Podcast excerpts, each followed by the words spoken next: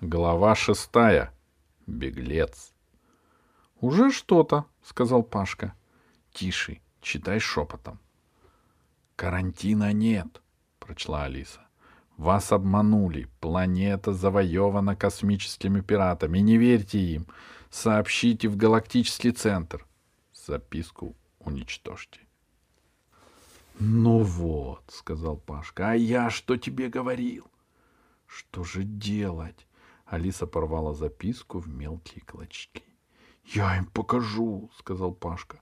Пусть только попробуют сюда сунуться и кормить не хотят, и в плену держат, еще планету завоевали. Но кто же? Эти черные, разве непонятно? Пашка уже привычным жестом подобрал свой шлейф и смело направился к двери.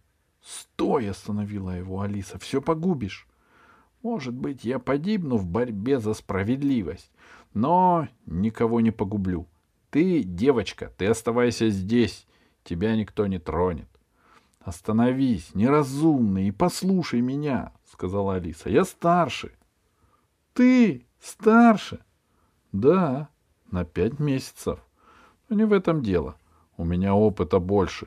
Я уже раз десять в космосе путешествовала. Была в таких приключениях, о которых и тебе и во сне не снилось. И, кстати, уже встречалась с космическими пиратами.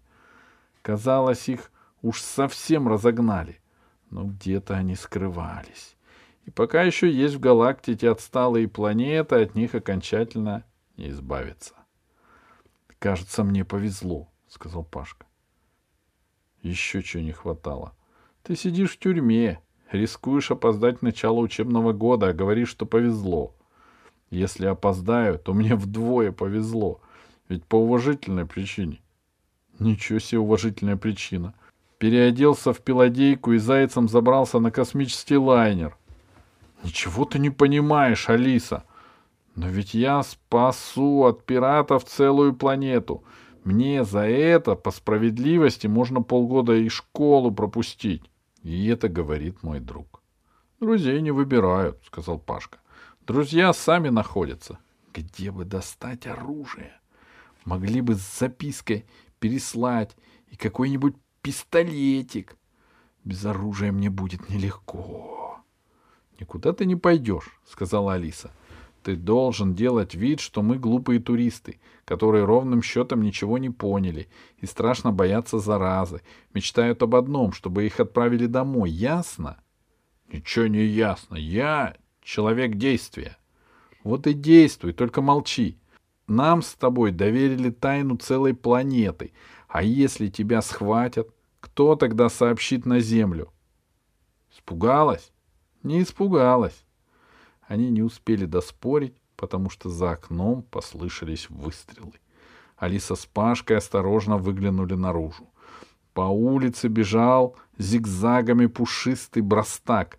За ним двое черных человек, которые полили из бластеров — Смертоносные белые лучи метались по улице, плавя камни домов, оставляя в асфальте глубокие желобы, разнося стекла. Поравнявшись с гостиницей, котенок метнулся к ее стене и исчез. Алиса прижалась носом к стеклу, но не увидела, куда он делся. Черные люди тоже остановились под самым окном и принялись лупить из бластеров куда-то вниз — «Эй, вы!» — крикнул Пашка. «Немедленно прекратите!» «Молчи!» — Алиса оттягивала его от окна. «Ты все погубишь!» «А что же делать?» «Думать надо!» «Думать надо уметь!» «Значит, притворяться?» «Да, притворяться. И советую тебе нацепить свои ходули и привести в порядок парик. Может, даже лучше, что ты туристка с пеладеей, и пускай ты будешь непростая туристка. — А кто? — спросил Пашка, доставая из-под кровати ходули, со вздохом прикрепляя их к башмакам. — Ты двоюродная дочка хранителя государственной корзинки. — Это ты сейчас придумала? — Нет, я где-то читала о государственной корзинке, что в ней носит, не знаю. — А почему двоюродная дочка?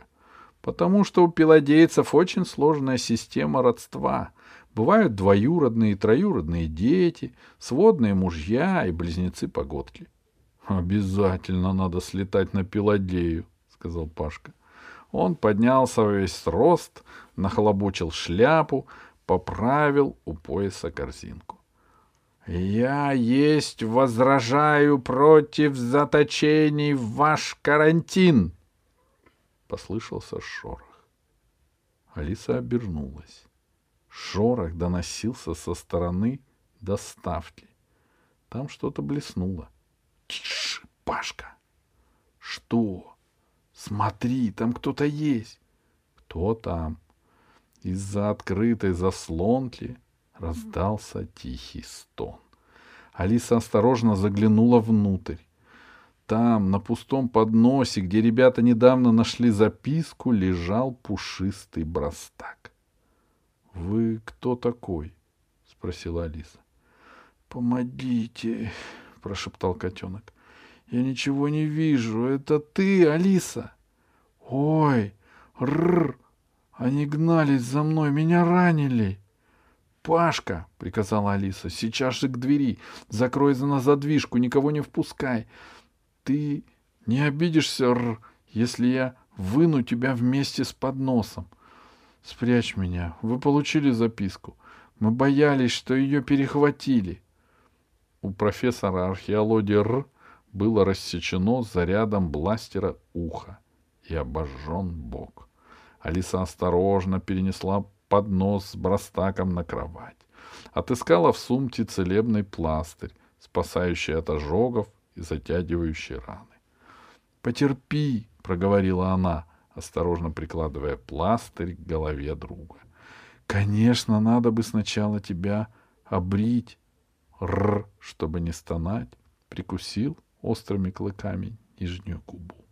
В дверь громко постучали.